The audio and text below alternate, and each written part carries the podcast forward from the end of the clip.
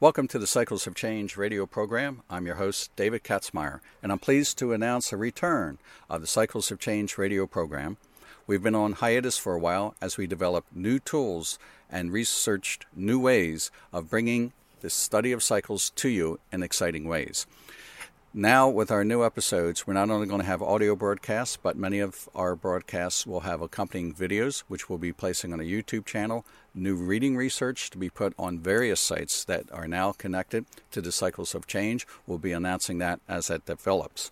We've also done research into the study of the cycles, study of cycles, during this hiatus, and part of that study involved a trip last October 2016 as Ray Tomes of the Cycles Research Institute invited me to his home for a special series of recordings. There in Auckland, we recorded uh, numerous interviews regarding his lifetime research, the scientific study of cycles, and we covered a very wide range of topics. Uh, we went into astronomy, earth sciences, a lot into economic, oceanic patterns, earthquake cycles, and more.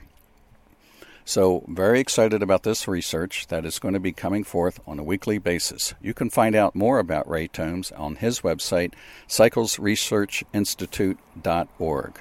There at cyclesresearchinstitute.org, you'll be able to see some of the works that he has up there now, and we're going to be making continual uploads to show the work that we are premiering here on the Cycles of Change radio program.